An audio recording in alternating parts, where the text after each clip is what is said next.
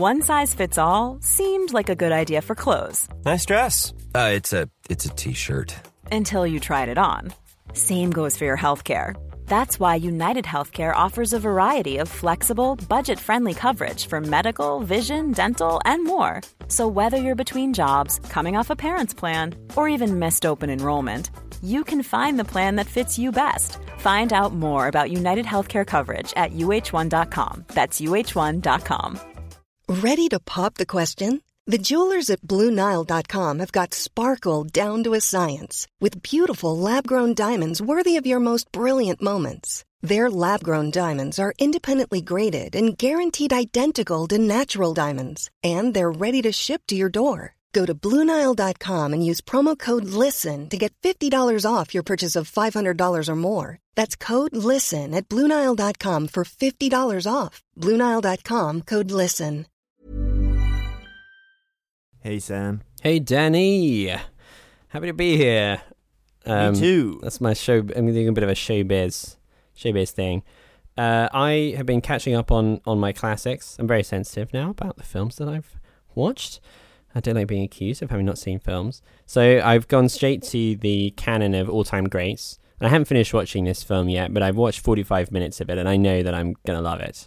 And it is The Rock from Yeah. 1996, the Michael Bay film Excellent. starring film. Nicolas Cage and Sean Connery. Never seen this film before, um, and yeah, I watched three quarters of an hour in it. I have to say, it's a blast. I am loving it. Nicolas Cage is a perfect fit for the Michael Bay world, which is this like over top, ultra macho world. Excuse me, I'm gonna clear my throat. it says over the top macho world, and Nicolas Cage is not a properly macho guy, but he's a very over the top guy. And he just, I just find him in this context super entertaining.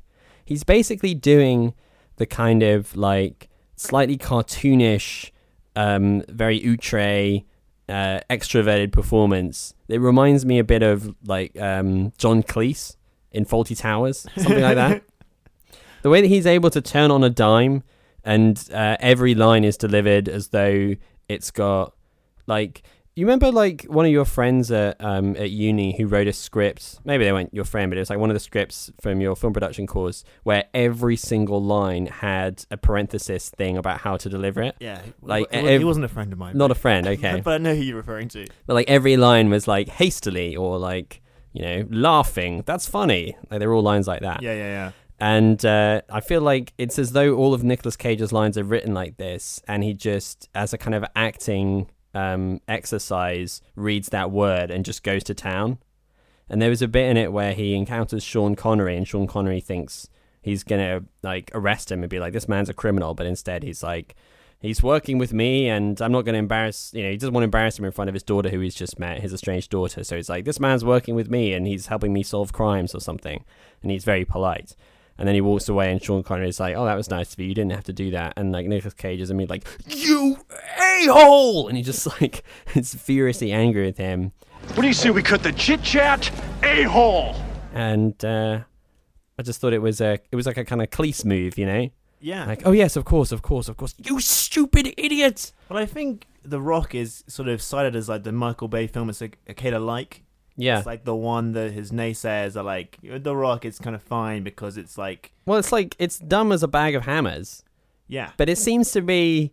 It's yeah, it's definitely achieving its goals, you know. I so remember far. I watched that movie a lot as a kid, but isn't it a bit like Sean Connery just needs like one coin to break out of some chains, like a single like quarter. He uses well, it's a bit. I guess it's just to demonstrate his resourcefulness. But he uses this one coin and he sort of stamps on his chair on the coin to create a bend in it, and then he uses it as a kind of blade to cut a circle in some glass. You know, it doesn't really make any sense. He also like uses a shower cord and then like ties his arm to someone else's arm, then flings them off a balcony, and then is like holding them, holding their entire body weight from Yeah. the from as they're dangling off the balcony, and then somehow de- de- detaches the the cord from his arm and ties that around like a chair or something, so the guy is just dangling and he can escape. But it's what a really badass. it doesn't make any like you think about it for two seconds and it makes no sense how that would be possible, but you know you just go with it. Let's go with it. Another fun fact I read about The Rock is that I think I'd heard this before, but I completely forgotten about it. The so WMD thing. yeah, yeah, yeah, yeah. so for anyone who doesn't know this, say like uh, in The Rock, part of the plot involves um, or the sort of the, the main plot is this general who's gone rogue and has stolen all of this poison gas, which is in these like glass orbs, and um, one of the uh, pieces of evidence that was compiled for the uh, dossier that was used to support um, the invasion of Iraq that was like one of their informants who um, had evidence for Saddam's weapons of mass destruction, just made it up based on the scene in this movie. So he had written that Saddam had these like chemical weapons that were in these glass orbs, which is not how they're actually stored because that would be an idiotic way to store them because they would fall and smash, which is what happens in the movie, which is obviously good for you know a dramatic effect, but is there is not reality. And it's just um, when this came out, all these uh, people were utterly incredulous that nobody could have, like, no one who knew anything about this topic would have read the dossier and been like, well, that's not how that works. But yeah, it's great. So The Rock helped, uh, you know, good movie, but it did help um, lead to the erasure of Iraq. So, So, So maybe- stars? so, so that takes a half star. So I'll only give that one, that one four and a half. Anyway, Danny, uh, I will now talk about what this. Yeah. anyway, Danny, want to do you want to segue for me? Certainly. anyway, Sam. anyway, Danny, maybe just as a sort of natural segue here, could you create a segue for me? Sure. Um, what's this podcast about, Sam? Great question, Danny. Thank you for spontaneously asking me. So, for first time listeners, this is a podcast all about a trio of bodybuilders who burn carbs and do crimes. Danny Moran is an ex con who works at a gym where he becomes the personal trainer of a sleazy rich guy called Victor Kershaw. He comes up with a madcap scheme to kidnap Kershaw and extort money from him, and enlists two other muscle bound ne'er do wells to be his accomplices me, Sam Foster, a colleague at the gym rendered impotent by steroid use, and Katie Rogers, a cocaine addicted ex con who has recently found God.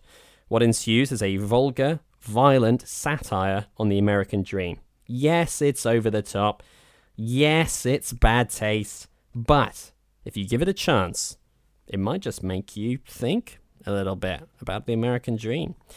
Is what I would be saying if this was a adaptation of Pain and Gain, the 2013 Michael Bay film starring Marky Mark Wahlberg, Dwayne Dwayne Johnson, and Anthony E. Anthony Mackie. Instead, it's just a podcast in which we talk about and review films. I'm Sam Foster, and uh, joining me, just a big hulking mass of muscle and criminal intent, Danny Moran. That's me. That's me, Sam. You know, you know what kind of movies I like? I like movies about rich, white, powerful people either doing things or not doing. I see you found a strong thread of connection here in our reviews. or maybe sometimes they do things, but the things they're doing are kind of pointless. Yeah. So I am beyond excited for this week's episode because we're reviewing three films that fulfill that criteria.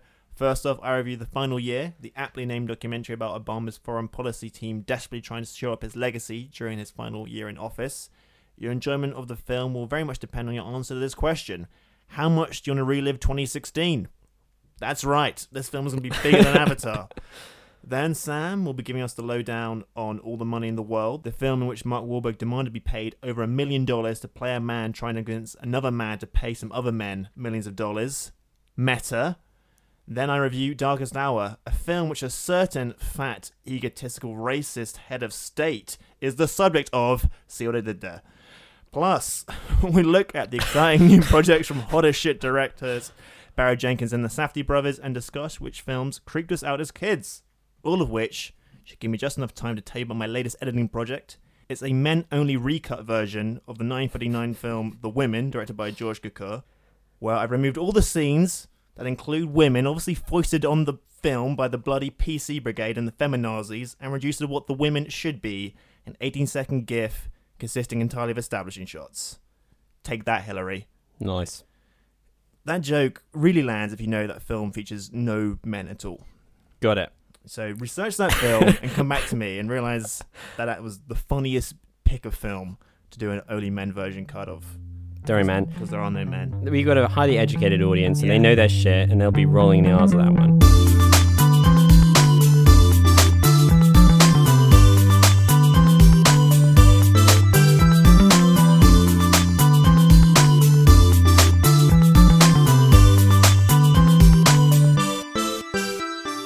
Listeners, before we go any further, uh, we would like to give you a quick reminder that we are hosting a film quiz. It's going to be on Tuesday, the 23rd of January. That's going to be quite soon by the time we're listening to this. So you better be pretty quick off the mark. And if it's in the past, I'm sorry you missed your chance, or nice to see you. Glad you came. Um, it's on. It's at 7 p.m. at the Social, which is a bar near Oxford Circus on Little Portland Street. It uh, it's going to be a lot of fun. The theme of it is that it is mostly ungoogleable, not entirely. Some bits will be googleable, but in general, it's going to be the sort of thing where you cannot plug into your phone a question that will resolve uh, the uh, sorry a question that will resolve the question that will give you the answers. Uh, which we know a lot of people do at quizzes. Quizzes are rife with cheating these days. It's a big problem in the whole pub quiz community. If you go on the pub quiz forums, they're all talking about it. Well, it's not a problem at our quiz due to its multimedia content. Also, it's free, and the prizes aren't that spectacular, to be honest with you. So the stakes are kind of low. Yeah, so I wouldn't worry about it. You know, I mentioned it to some people, I try to sell it to them, and they obviously don't want to come for many reasons, mainly that they're not interested. And they say to me, "Oh, I don't know much about films," you know, and then I say, "Don't worry, like it's going to be fun, even if you don't know don't know that that much about movies." And I just decimate that excuse, Boom. and and they have to come, even though they obviously don't want to. So see you there, or great to see you. see you there, or it was lovely to see you there, depending on when you listen to this episode. Um, Danny, you set our Facebook ablaze again Ooh. with another killer question, Which I stole from Twitter. which you stole from Twitter, but you you saw potential in it, so that also takes skill. Uh, you asked what movie traumatized you as a kid, and we got many responses to this. Danny, which ones leapt out at you? Well, it's quite a sort of vague question, and I think we got like a variety of responses. Some people cited films which they were too young to see, like horror films that creeped them out, and maybe if they'd been five years older, it wouldn't have the effect on them. And some people picked kids' movies which are generally horrific. And then some people, like my sister, picked films which are just emotionally taxing, too much for a little kid. She cited the film Homeward Bound, which she says generally can't even talk about it without welling up, and it's been over 20 years. I haven't Uh, seen that movie, and maybe that's you know the best That's- move for my emotional wise, yeah. stability. Well, Yeah. it's about animals getting lost and trying to find their way home. A lot of scenes of dogs in peril. You know? Oh dear. Oh. Oh no. It is a bit like whose idea of a good time is that? And similarly, like LJ side Watership Down, which is another like massive emotional roller coaster. Yeah. Just like you know, cute animals suffering death and What's the one about where it's all about the animals trying to resist this like industrial encroachment on their forest that's like knocking down the trees Oh, stuff? Animals are Farthing Wood or something like that? Yeah, Isn't it called something like that? You yeah. know, Who's making these awful, making these- sadistic animal cruelty stuff? Um, yeah, and then like a common film that came up was The Witches, which I have to agree with. An absolutely terrifying film. Scared the bejesus out of me as a kid. I used to have uh, bunk beds in my room, and my sister had to sleep on the top bunk for a week. Wow, because that I is was some so freaked out. is serious stuff. Which, uh, yeah, because it is a terrifying film, and I think that that is a genuinely like horrific. I mean, like it's Roald Dahl's genius in a way because he understands the child psyche. But the scene with the witch trying to tempt him down from the treehouse. Perhaps you'd like some chocolate instead. Grandma! She can't hear you. What's your name? Is it Luke? Thought so. Very creepy. Yeah, but like you know, another film people cited was like um, Return to Oz, which is a very scary movie, but it's in the context of like they go to a crazy fantasy world where there's these all these monsters. But The Witches has kind of like real world parallels and sort of you know chimes into like your actual childhood fears of like you know losing your parents or Yeah, being yeah, yeah. abducted. And it just uh, does not downplay that at all. Like, I mean, they got Nicolas Roeg to direct it. He did Don't Look Now. Maybe that was, you know, a genius or bad move because it really, you know, brought all the horror expertise to the film. To this day, scares the life out of me. What picks did you like? Well, there's some slightly more uh, left field uh, choices here. So Michael Patrick, who picked The Witches, also suggested Space Jam. He says, I was scared that the aliens were going to come and steal all my talents. Then I realized I didn't have any real talent, so I overcame the fear. Come on, Come on. don't put yourself down that way. Come on, buddy. Um, I hear your play's very good. has he got a play? Yeah. About his testicle being large or something. That's right. Yeah. My left ball or something? My left ball, my left nut. My left nut? My left nut, because it's like my left foot, right? Yeah, that makes sense. I hear it got rave reviews.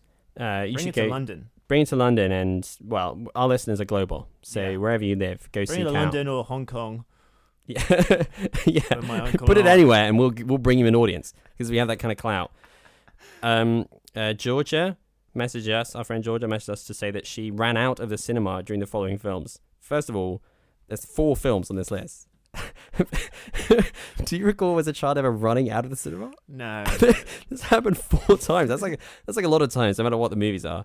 So the ones that she suggests are Batman and Robin, Spy Kids, Hercules, and The Return of Jafar. Did that even did that get a cinematic release? I thought it was just.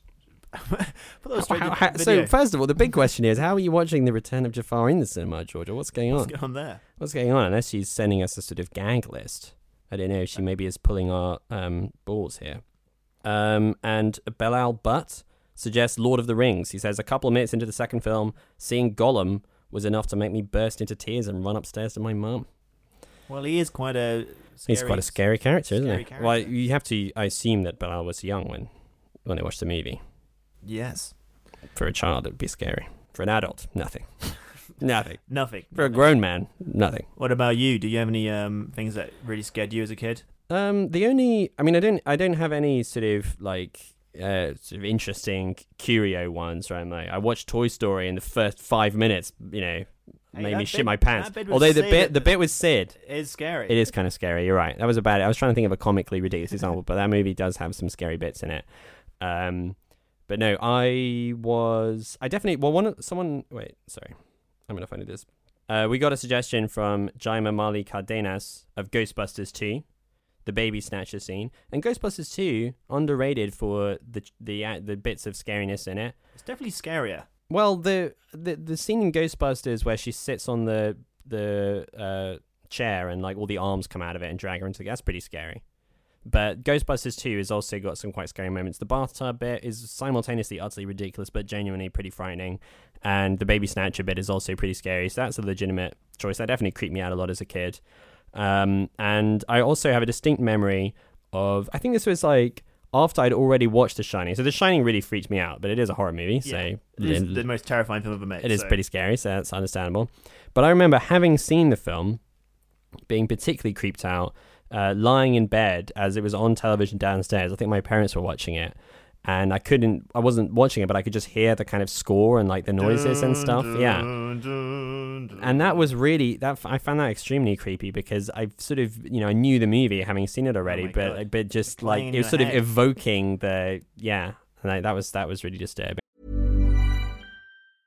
Hiring for your small business? If you're not looking for professionals on LinkedIn, you're looking in the wrong place. That's like looking for your car keys in a fish tank. LinkedIn helps you hire professionals you can't find anywhere else, even those who aren't actively searching for a new job but might be open to the perfect role. In a given month, over 70% of LinkedIn users don't even visit other leading job sites. So start looking in the right place. With LinkedIn, you can hire professionals like a professional. Post your free job on linkedin.com slash achieve today.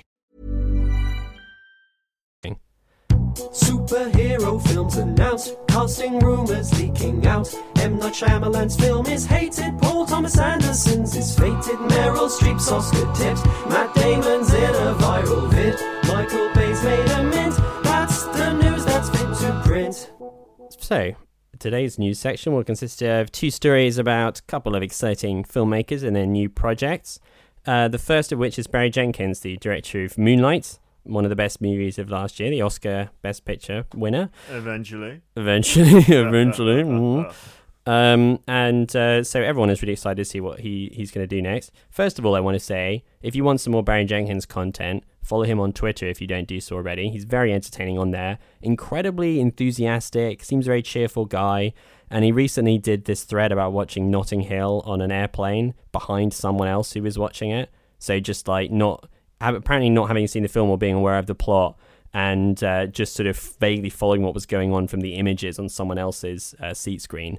And it's absolutely hilarious. I think he was quite drunk as well. He was sort of getting drunk on the plane, watching Notting Hill, and he's absolutely outraged that he, he loves Julia Roberts. So he, he talks a lot about how Judy, how stunning Julia Roberts is in this movie, and uh, he's like um, that whatever Hugh Grant is saying has to be incredible if he is in some way in the picture here with Julia Roberts. like he's like he's like talks about his like English cat game. It's got to be incredible. Like English cat game. English cat game. So I recommend that bit of Barry Jenkins uh, content. That will tide you over until uh, his upcoming project, If Beale Street Could Talk, which we've discussed um, before, novel adaptation he's doing, which he's currently in editing for. But there is another thing on the horizon for Jenkins, a collaboration with Chadwick Boseman, who um, is going to be Black Panther in the upcoming Black Panther film. And what was he in? He did some He came to or something, prominence right? as James in that James Brown biopic. James Brown, yeah, exactly. He did the James Brown biopic. Um, Chadwick Boseman has written this, uh, co-written this movie with someone called Logan Coles, called Expatriate, which is a thriller set in the 1970s, revolving around the hijacking of a plane. And that's about all that we know about it at the moment. But it's going to be quite cool to see Jenkins go into action thriller territory. I mean, Moonlight is a million miles from that, but it's directed with a lot of panache. So Yeah, you can imagine him. Yeah, it was such an exciting, you know, assured film that you just Yeah. feel like He could turn his hand to yeah, anything. exactly any genre. It's quite funny. Like if you just said like if you just announced as the like the new project by Liam Neeson, I'd be like, oh, but I'm like Chadwick Boseman, Barry Jenkins. This would be the best film ever made. Yeah, well, well Chadwick, Chadwick Boseman is, you know, got a lot of charisma. He seems like he'd be a good guy to be in an action. Do you think we're at a sort of you know? It's always a bad idea to say this is like a turning point or whatever. I always feel like people say that when it never actually is. Yeah. but do you think like Black Panther is like poised to be like a massive hit? Well, there's a lot of it's, there's a lot of chatter about this on Twitter, right? People think that Black Panther is going to be like the biggest movie of all time. yeah Um, and it's it had it's already had record breaking ticket sales, advanced advanced ticket sales, yeah. Um, or maybe not record breaking, but it's had like it's it's got more advanced ticket sales than like Captain America: Civil War did. Oh, okay, right. um, something like that. And, you know, and that was obviously had all this sort of marquee star quality that Black Panther doesn't have, and all these other movies building up to it, and uh, you know, made an incredibly enormous amount of money as well. And it, there, there is there are certainly people who are predicting that Black Panther is going to be this like you know massive um, box office smash with its like combination of sort of celebratory like Black African culture and you know blockbuster thrills. So were, were you, you going to suggest that it's like opening up the door now for yeah, just like I don't know. It does feel like well, the Black Panther is somewhat a unique. Well, I mean, it's- it's like- been, it's you like know, a- it's like a Blade black- so many years ago, and there's like But it seems Black Panther feels like a black action film which has complete is totally shorn of blaxploitation vibes yeah, because of the whole Afro futurist element yeah, to yeah. it. So it doesn't there's no it doesn't feel like an exploitation movie, um, and so maybe it will uh, leave room for these like super black centered movies that don't feel like they're drawing on the on the history of blaxploitation, which which which Blades you know probably falls into a bit. Yeah, and I guess it's not. Well, the trailer suggests it's not about like a black character navigating themselves through a predominantly white environment, which Yeah. is what like a lot of cop movies are about. Like you know, Well, it's the part of the appeal of Black Panther is that it's this utopian thing about a um, uh, African country that is free from colonization, and it's like this technologically advanced. It's like the most technologically advanced country on earth, and I think that that utopianism is a really invigorating take on Yeah, yeah. on that on those kinds of race issues rather than being like you know a, a black hero who's struggling against this like you know oppression in a in a world of white supremacy but instead of like it's this kick-ass universe where white supremacy doesn't exist um and so yeah so it would, it would be cool to see more movies from that perspective although i don't know if a film set in the 70s is necessarily going to follow that trajectory exactly but it certainly does sound very exciting Yeah. what's your favorite plane hijacking film oh, Air Force One. oh, oh, good question, sir. Nice one. Yeah, that's, Yeah. that's my favorite one. Yeah? it's got a great performance from Gary Oldman. I think he's like Georgian or something in it. He's doing his sort of Russian accent. Mhm. to face Harrison Ford. Does he say up your bum at any time? He says up your bum. Up your bum, Mr. President. Eh, eh, eh, up your bum. There's a bit where Harrison Ford says, "Get off my plane." Oh yeah, I know about that bit. I think I saw a bit of this movie on TV as a child, but I've not It's a great it. premise for a film. Great premise for a film. Any film in which the president is an action hero is a winner. it's that and Big Game Yeah. and uh, White House Down, the best three films of all time. Best three films of all time, absolutely. But you know what could be the fourth best film of all time? what could be after those three films? What could be the fourth best film of all time, Danny? uh, this project I'm about to talk about. So, uh, Good Times, one of the best films of last year and is on UK Netflix. So, if you haven't seen it, get the yourself to a Netflix. Account. Hi thee Hi to thee, Netflix. Um, which was directed by Josh and Benny Safdie, and Benny Safdie starred in it. And uh, obviously, They've made a few films, but this was a real breakthrough, and Hollywood's come a calling. And they are attached to um, co-write and direct a remake of 48 Hours, which, if you haven't seen, is a early buddy comedy in, from the 80s, directed by Walter Hill, which starred Nick Nolte back when he was comprehensible, and uh, super young Eddie Murphy when he was in his first, you know, rise to stardom.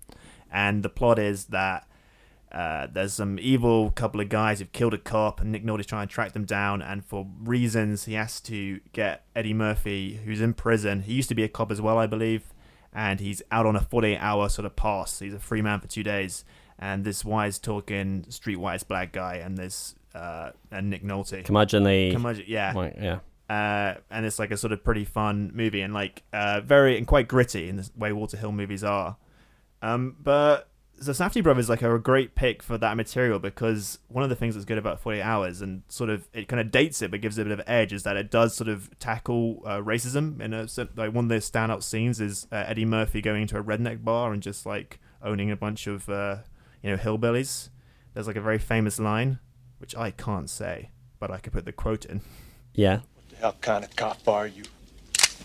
You know what I am? I'm your worst fucking nightmare, man. I'm a nigga with a badge. That mean I got permission to kick your fucking ass whenever I feel like it. Um, and Good Time was kind of all about white privilege, and you know, it had a very insightful take on the way uh, the police assume innocence and guilt based on the color of your skin. So, it, you know, with them behind the wheel, you sense they would kind of retain that kind of thing because otherwise, it's just basically a buddy comedy action movie. Yeah, and also uh, Good Time takes place within a compressed period. It's like a thriller, Seventy-two hours. Oh yeah, it's true. Yeah, isn't it? Well, it's more like one night, isn't it? Good Time, basically. it's twenty-four hours. That's it's, you 20, know, 24 hours. So double- they're just expanding to, to 48 now. Yeah, but it'd be good because yeah, 48 Hours is kind of like it feels a bit of a prototype movie. I don't know. I'm not quite versed in like the history of buddy comedy movies and uh, black comedians in films to quite make this point, but I'm gonna make it anyway. But like, I feel like the Eddie Murphy thing became something of a template. And uh, like kind of Will Smith in Men in Black is sort of doing a similar thing, or like Rush Hour, and uh, more and more like the fact like his blackness isn't like part of his character, it's just that he's like wisecracking and cool. Yeah. I guess is part of blackness, but like you know he doesn't really face racism in those films. Yeah, yeah, no, no, I know what you mean. um, it just became like a sort of character type which was predominantly played by black actors. So it'd be kind of interesting to bring it back, you know, to actually make it a culturally specific thing. Yeah, yeah, Um, absolutely. and the Safdie brothers would be a good pick for that. But who is a, who is the Eddie Murphy of 2018? Daniel Kaluuya. Oh shit, that'd be amazing. Just, I mean, I just love him, so just get him to do it. That would be awesome.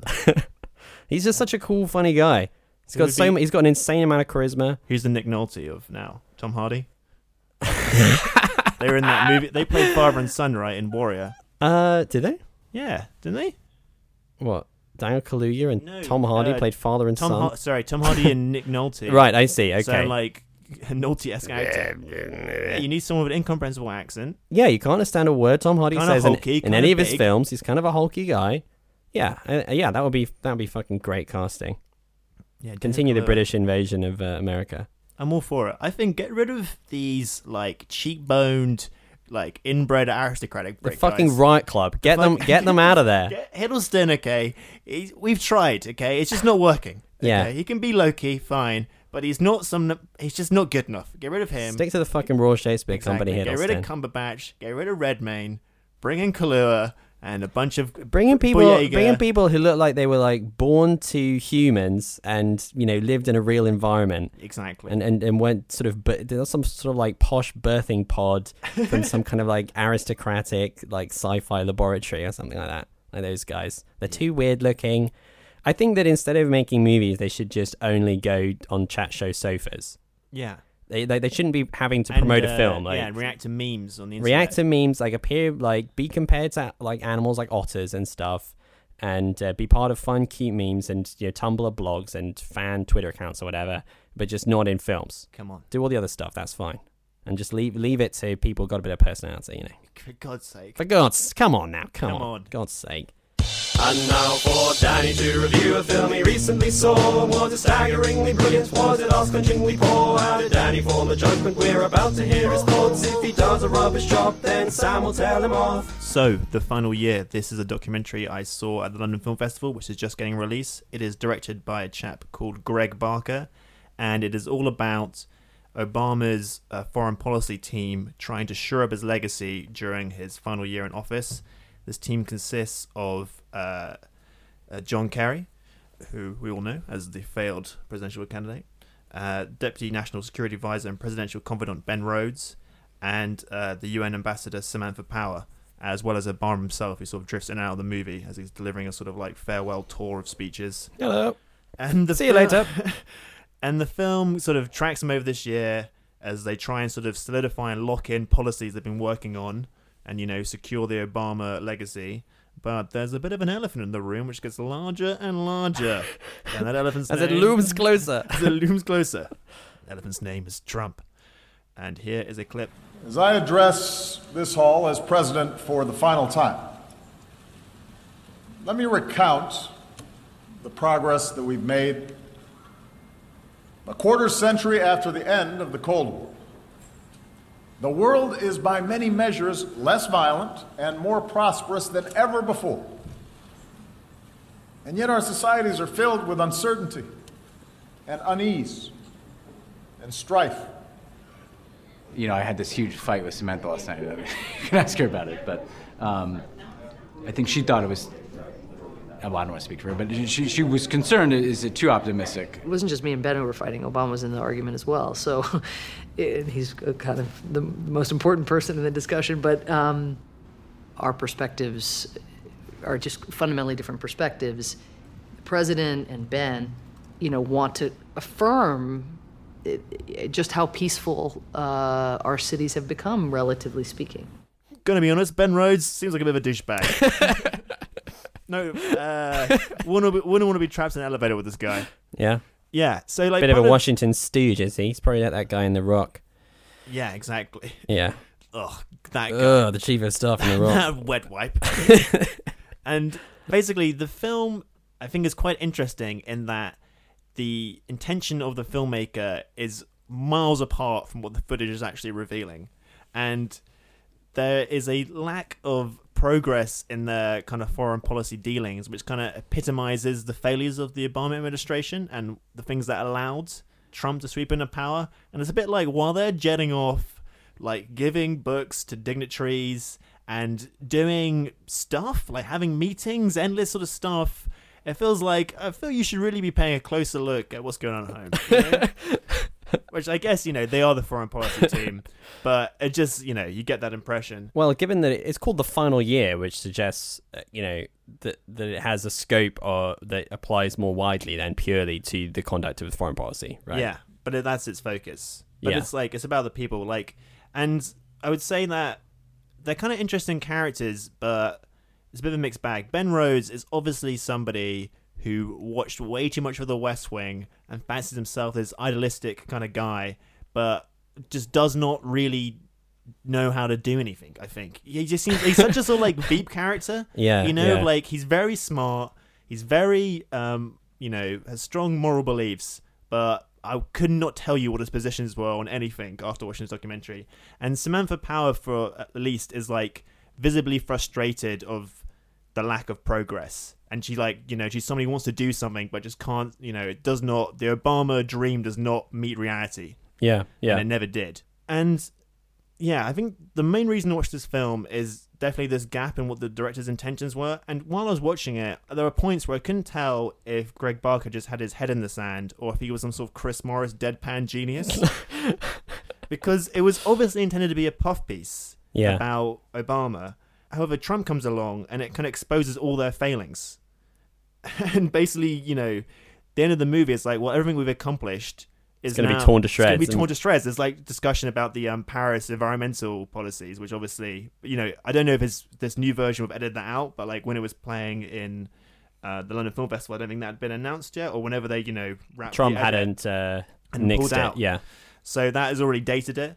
But they've obviously the director's taken the approach of like trying to make it somewhat upbeat. So he has like these sort of vague very vague sounding sort of like soundbitey platitudes where Obama just says something about how you know history has shown us that like you know it's quite progressive things get better generation of generation.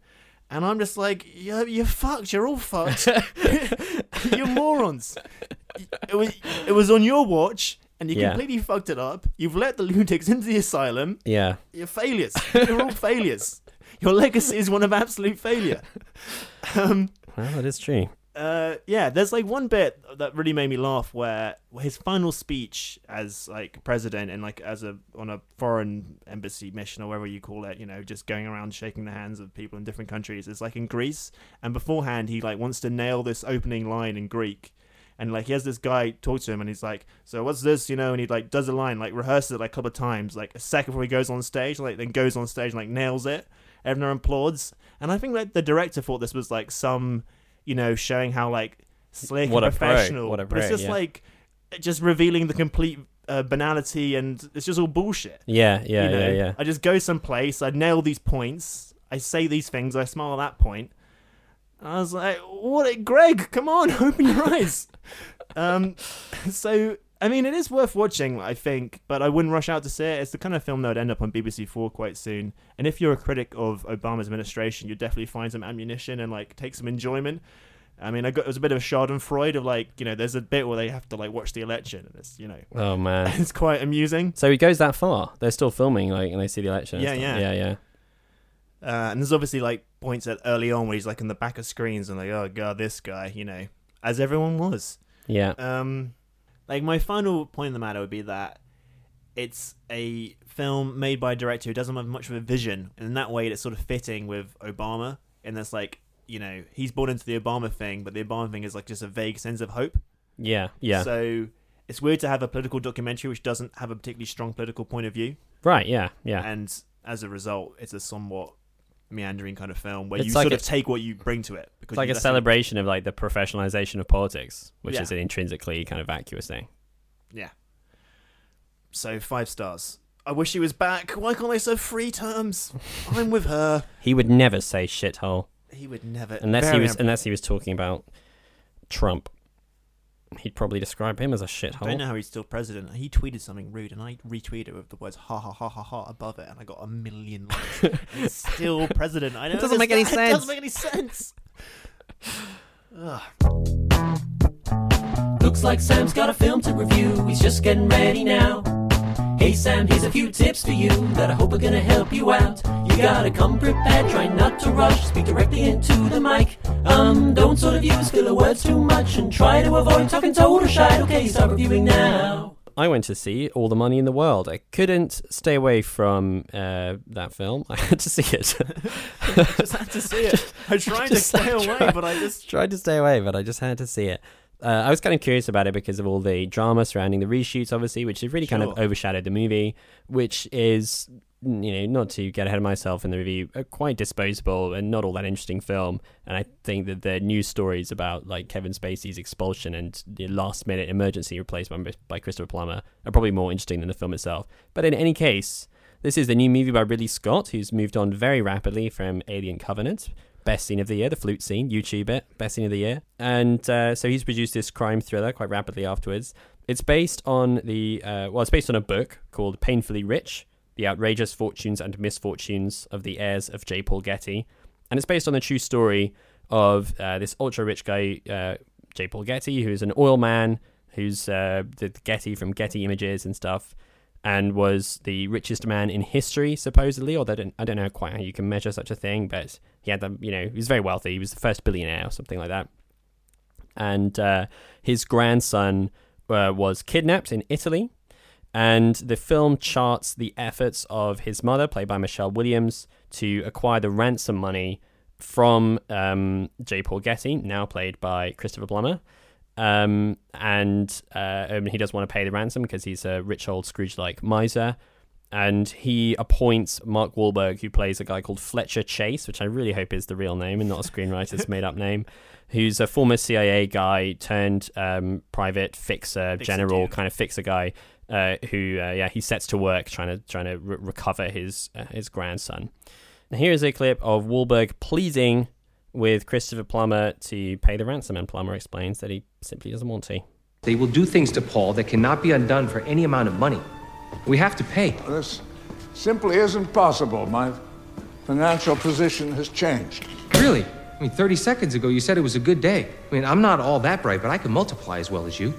With oil up as much as it was this morning, you have amassed another fortune. Well, what if the embargo is lifted and oil were to crash? I'd be exposed. I have never been more vulnerable financially than I am right now. Mr. Getty, with all due respect, nobody has ever been richer than you are at this moment. I have no money to spare. What would it take? I mean, what would it take for you to feel secure? More. So yeah, so it's a somewhat of an odd film. I mean, I think I did get the most enjoyment out of the uh, kind of realization of all this background drama stuff, and it was quite cool the way that you really can't tell that it wasn't Plummer all along. They've done the reshoots very thoroughly. He's not only in a handful of key scenes or anything; he's in the movie constantly throughout. Um, and Plummer is really good in the role. I mean, he he uh, he absolutely nails it. The He, ghost of Spacey is just whew, swept out of the room. well, completely. I mean, I don't know what Spacey's performance would have been like, but um, I mean, all right, th- this is probably getting a bit too like granular with it. But you remember in the original trailer where Kevin Spacey was in it, and he's standing in front of a bank of photographers and journalists, and they're asking about the ransom, and they say, "How much would you pay to get your son back?" And he says, "Nothing." How much would you pay to release your grandson if not $17 million? Nothing. And uh, then I remember when the trailer came out, which had Plummer in it, uh, and they had the same bit, and he delivered that line in a slightly more like tossed off way, and I was like, like, oh, maybe it will be like a less dramatic performance. How much would you pay to release your grandson? Nothing. But it's like, because like Spacey delivers it as a real trailer line. Yeah. Um, and in the movie, it just the way he does it feels like a very fully rounded character. I think, um, and he's very entertaining to watch. And I think it's quite unusual actually to see this depiction of a um, uh, of like he, he's a sort of Scrooge McDuck, like comedy evil rich guy figure, but but Plummer plays him with such kind of like panache and charm. He's just a very easygoing guy, and he has fairly strong convictions about wealth. And he's not sympathetic per se, but there's still some enjoyment to be had out of a man who basically lives in this like vacant Xanadu with nothing but his money going on, uh, with no friends and no like wife or anything, and there's no seem, seemingly very little affection for his family. Uh, but he just seems very content with himself and like you know very like self-possessed. And he, he has the Plummer twinkle. oh, the, oh, the twinkle. the famous Plummer twinkle is very much present in Crash. Um, and uh, he's thoroughly enjoyable, and, and all, all his scenes are really good. There's like there's like definitely shades of Citizen Kane in it. There's a, there's a kind of fun um, Henry the Fourth from I don't know the like the Shakespeare. You know, like the, the bit in Shakespeare is like uneasy lies the head that wears the crown Oh, from yeah, yeah, yeah. There's like a bit of that kind of a thing. One bit where he's like rushing about the house at night. That's very entertaining. And I just enjoyed all the Plummer bits, all the reshoot bits. I, I thought were great. The the remainder of the movie is um, significantly less compelling. Um, I think one of the really weird things about it, and this might be a result of its uh, re- you know, roots in a, in a real story, which does not line up necessarily with like satisfying movie narratives, but it doesn't give conventional genre thrills very well. So what you would imagine is that like the, the grandson gets kidnapped. Um, you know, Michelle Williams is trying to like hunt down his kidnappers with the help of Mark Wahlberg, and they would like go out and do detective work or chase leads, and you know then get stymied and whatever. Uh, but there's very, very little of that. There's like a bit of it, um, but not too much. So the kind of procedural detective aspect of the movie hardly exists really. And it's really much more about pleading with Christopher Plummer to pay the ransom, which he doesn't want to do. And there's a, there's diminishing dramatic returns on that because, like, you know, he's relatively immovable on this on this matter, and they pull a few uh, like you know dramatic contrivances to try to maintain a bit of tension, but it kind of feels oddly flat. And it's hilarious to me that Wahlberg was paid one and a half million for his reshoots on this movie when he does almost nothing in the film. Like he's such a passive character, and he's like really shit in it as well. I think he's like very very miscast as a guy who's this sort of ultra professional and very straightforward sort of bluff character. Which is not playing to Wahlberg's strengths of being this kind of not a Wahlberg character. it's not a Wahlberg character. He's got to play the completely guileless, open-hearted, you know, pleading earnest type. Hey man. Hey man. Like that's that's like where his strengths lie, or play or play against that in some interesting way. But this like very kind of straight man type role, like when he's playing these like ultra patriots in these Peter Berg movies, that kind of makes sense, you know, like all this all American guy. Yeah, yeah. But this kind of CIA fixer guy who's sort of cynical but sort of a good guy, it doesn't it doesn't not doesn't work, and it's not in the Wel- Wahlberg wheelhouse. Um, so I thought he was a really weak part of the movie. And Michelle Williams, I feel like, has been lumbered with a pretty much underwritten part as just a kind of worrying, you know, mother for most of the film, which is a bit joyless. And she's tried to inject it with a bit of life, but you just end up being like, what is she actually like? It's a very confusing performance. She's doing this weird kind of put on posh voice. Uh, we, we were talking about this a bit before recording. You were saying it was like this bit in Friends when Phoebe is That's what like, Twitter is saying. Yeah, but that like I haven't seen the bit you're talking about, but it like it makes perfect sense to me that because it does sound like that. She's sort of you know she kind of talks like this, darling, you know, but it's like Amer- it's like an American version of a kind of posh British voice, and Right, it's not really that clear where it's come from or why. Why? What? Yeah, why? Why, Michelle? Why, Michelle? What is going on here, Michelle? So yeah, with these two characters who don't seem to quite work, and a lot of plot treading water, it doesn't. It's not doesn't make for very compelling viewing. Some interest other than uh, Christopher Plummer's um, sort of swanning about uh, is also uh, comes from the kidnapped boy who, who you will remind me who's played by because you told me his Played name by earlier. Charlie Plummer, no relation. Charlie Plummer, no relation, uh, who is really, really good in it. He's got a lot of presence and uh, it first appears in the movie before he gets kidnapped as this kind of like long haired, cool young man, like swishing about Rome. And he's, he seems like, you know, he's got, he's got, he's got a lot of cool about him. And then he obviously gets put in this very difficult situation. I think he does a very good job of juggling this guy who's, who just seemed, he's got this kind of aloof, um, ethereal quality, but he's also like a kid who's shitting his pants because he's been kidnapped and held at gunpoint, and that and all that stuff is done very well. So he also felt like a proper character, um, and his scenes amongst the kidnappers, um, I thought were pretty well done.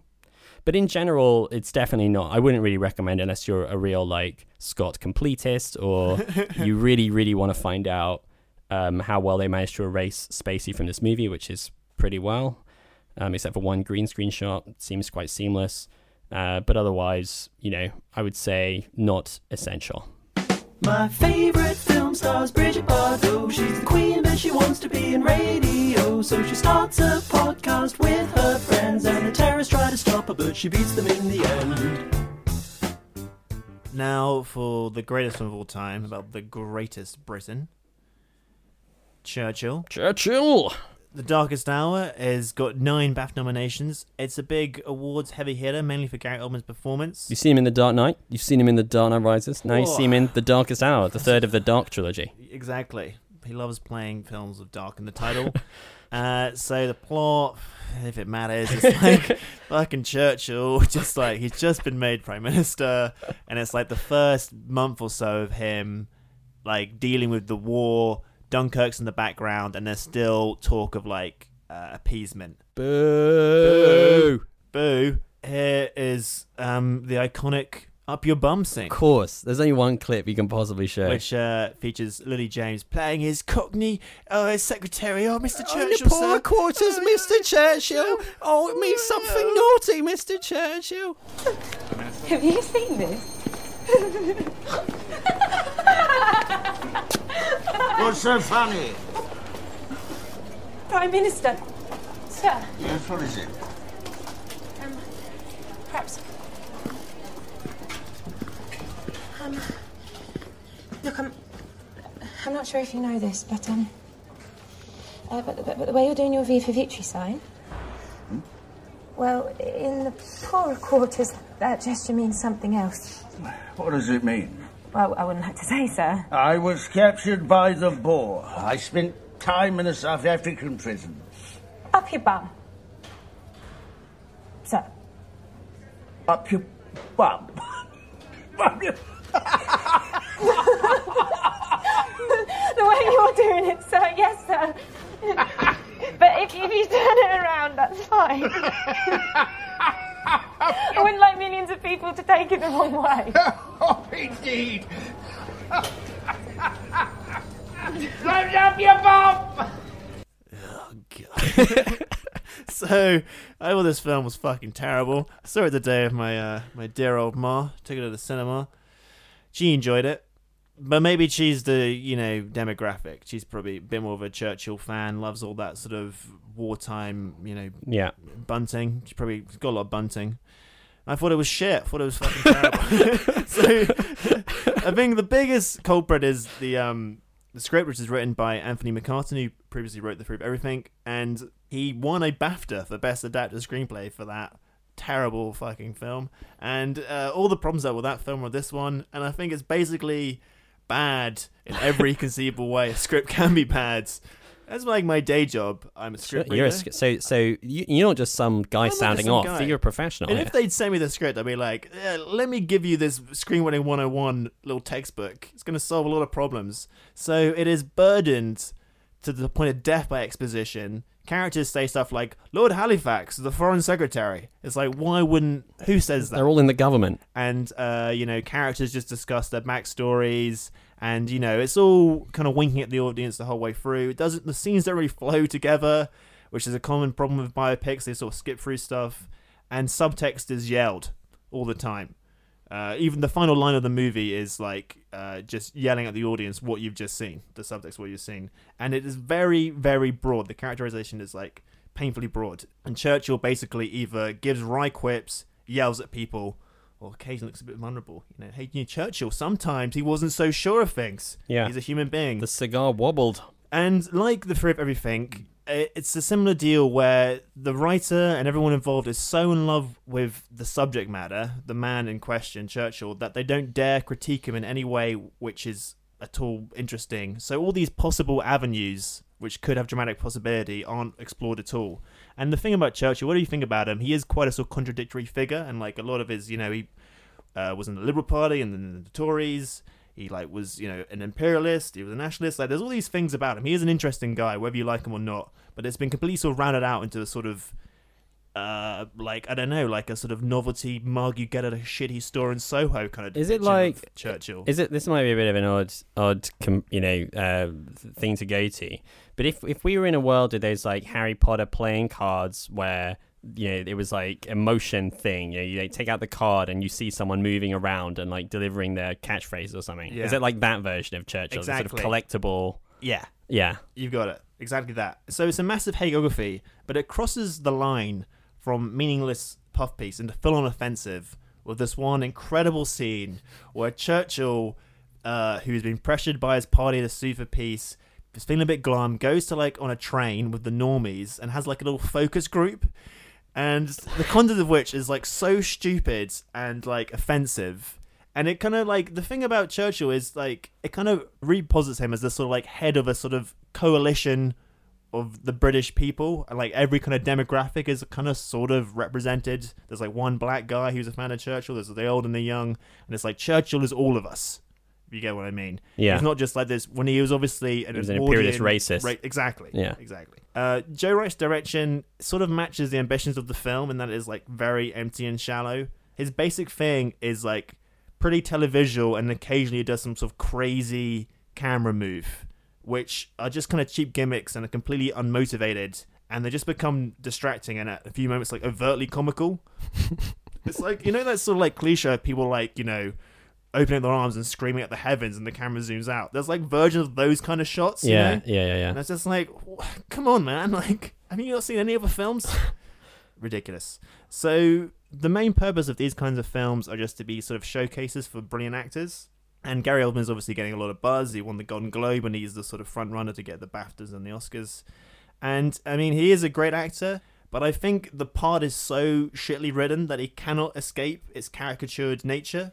But at the same time, I think Gary Oldman is aware that the film is kind of theatrical and stagey, and there is obviously an element of Churchill as like a bit of an actor himself who kind of put a performance. So it's like it's the most I've seen Gary Oldman do is kind of like star turn. You know, Yeah. he's not like doing his Gary Oldman thing of being like totally in the character. He's kind of like having fun with it. Yeah. Which I think is like a smart way to play it. And he is good. I don't know if, if I'd give him an award for it, but you know, he's good in that. Yeah. And like uh, the other cast, like Kristin Scott Thomas and Ben Mendelsohn, are both very good. I mean, all these films of these nature are kind of filled out with these kind of British character actors who are just sort of good at their job and just you know, can do whatever shit you give them. They're just going to invest it with enough stuff. Yeah, they've gonna they've take worn these types of costumes like a million times. And exactly. Uh, you know, it's all about Churchill standing up to Nazis, which is undeniably a good thing. Nazis are bad, defeating them good, but it's treated like this. Uh, I read one review. It's treated like a sort of moral check that you can be you can cash again and again and again, and it's a bit like Churchill's great, and that sort of focus group train scene is a bit like Churchill embodies all of us. So it kind of invites you. It's like Churchill's great. Churchill beat the Nazis, and we all beat the Nazis as well. It's kind of like a very I felt uncomfortable. Like if I met someone who really loved this movie, I'd be like, I do not want to be friends with you. and it's also a bit of like it, it treats like history as like a sort of golden era as well. Yeah, it's a bit yeah. like oh, I wish it was like this now. It's like you wish it was World War Two now with a bunch of old white guys yelling at each other. Like the whole thing is about a bunch of old imperialistic rich poshos deciding the fate of the world. I'm like, oh, Go. Ah, the golden days. Ah, the golden days.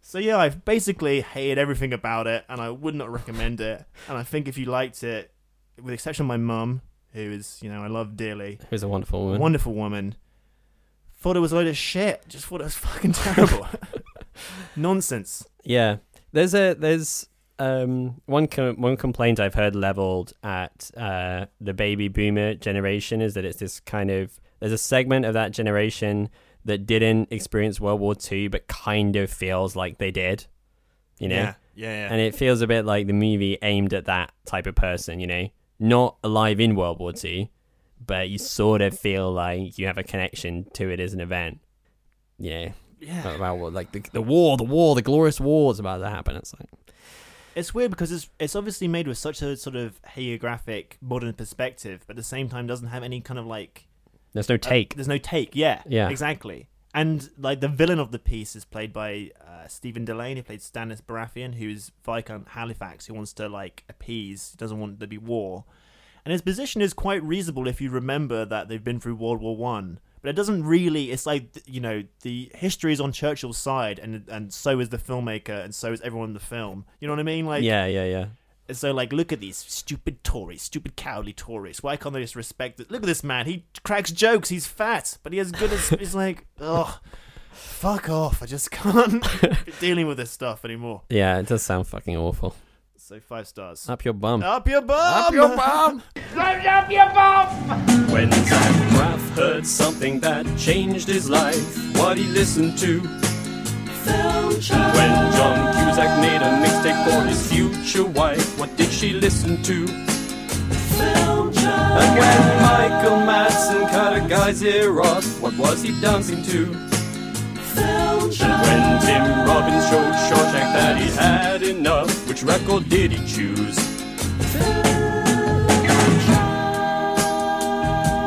Yeah, yeah, yeah, yeah, yeah, yeah. We should watch Pan. You know, I hear that Joe was Wright is fucking shit, isn't he? You know, I'm kind of glad our producer Katie Rogers was had some sort of work emergency, but when I was going out with her, I had to watch Pride and, Pride and Prejudice. His Pride and Prejudice and she is she shit. she loves it, and I had to watch it, and I had to bite my tongue and not point out that it was shit. It is really bad. It's a really bad adaptation of Pride and we broke Prejudice. Up, I was like, well, I've got a few things to get off my chest.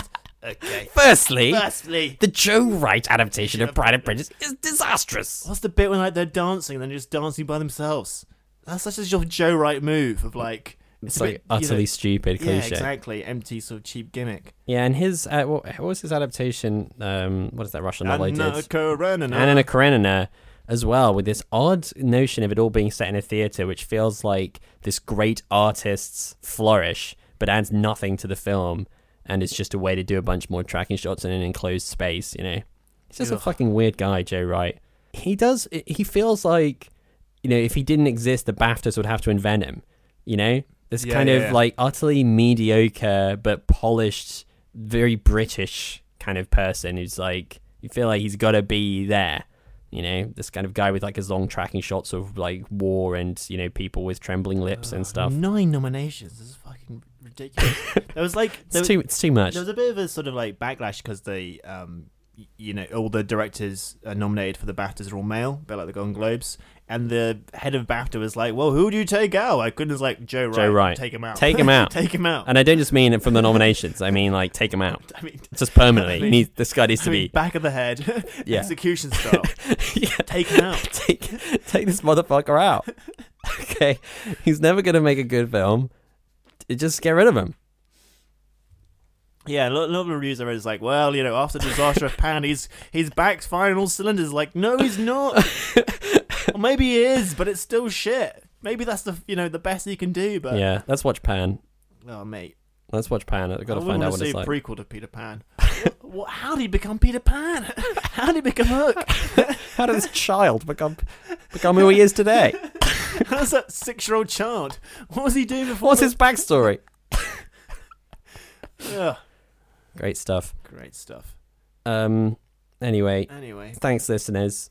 That's all we have time for on this episode of Film Chat. Join us at our quiz. Join us at a quiz on Tuesday. Yeah. And join us next week where we'll be discussing some Something. more- Well, some more- Coco's out. I might see Coco. The poster's out. And the poster's out. So I don't know if you all enjoyed this um, sort of mocking uh, tone of review that we've delivered today. In many ways, it could be a synergy of like my hatred of uh, Final Year and Darkest Hour. Yeah, brought people in- together. in, rooms, chatting shit, Smug as hell. smug as hell. Can't wait. Yeah. Uh, so yeah, join us for that one. See you next time. Bye bye bye. Winston's the name, fighting Hitler's my game, and I won't stop fighting till the war is won. We'll win at all costs, no appeasing the Boche. We'll stick every Nazi where there is no sun. Surrender, sir, there's no such word. I simply won't hear of it. To those who say negotiate, well, here's where you can shove it. Up your bum, up your bum, up your bum, up your bum. God save the king and stick it up your bum. Up your bum, up your bum, up your bum, up your bum. Rule Britannia, stick it up your bum. Up your bum, up your bum, up your bum, up your bum. Tally ho, huzzah, and shove it up your bum. Up your bum, up your bum, up your bum, up your bum. Cry for England, Harry and St. George, please stick it up your bum. Oh, indeed. Drive up your bum!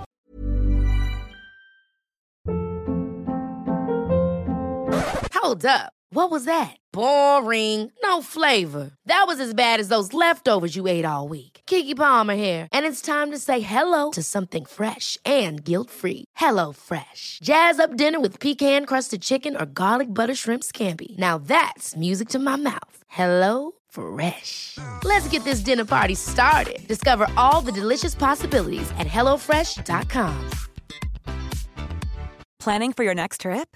Elevate your travel style with Quince. Quince has all the jet setting essentials you'll want for your next getaway, like European linen, premium luggage options, buttery soft Italian leather bags, and so much more. And is all priced at 50 to 80% less than similar brands. Plus, Quince only works with factories that use safe and ethical manufacturing practices. Pack your bags with high-quality essentials you'll be wearing for vacations to come with Quince. Go to quince.com slash pack for free shipping and 365-day returns.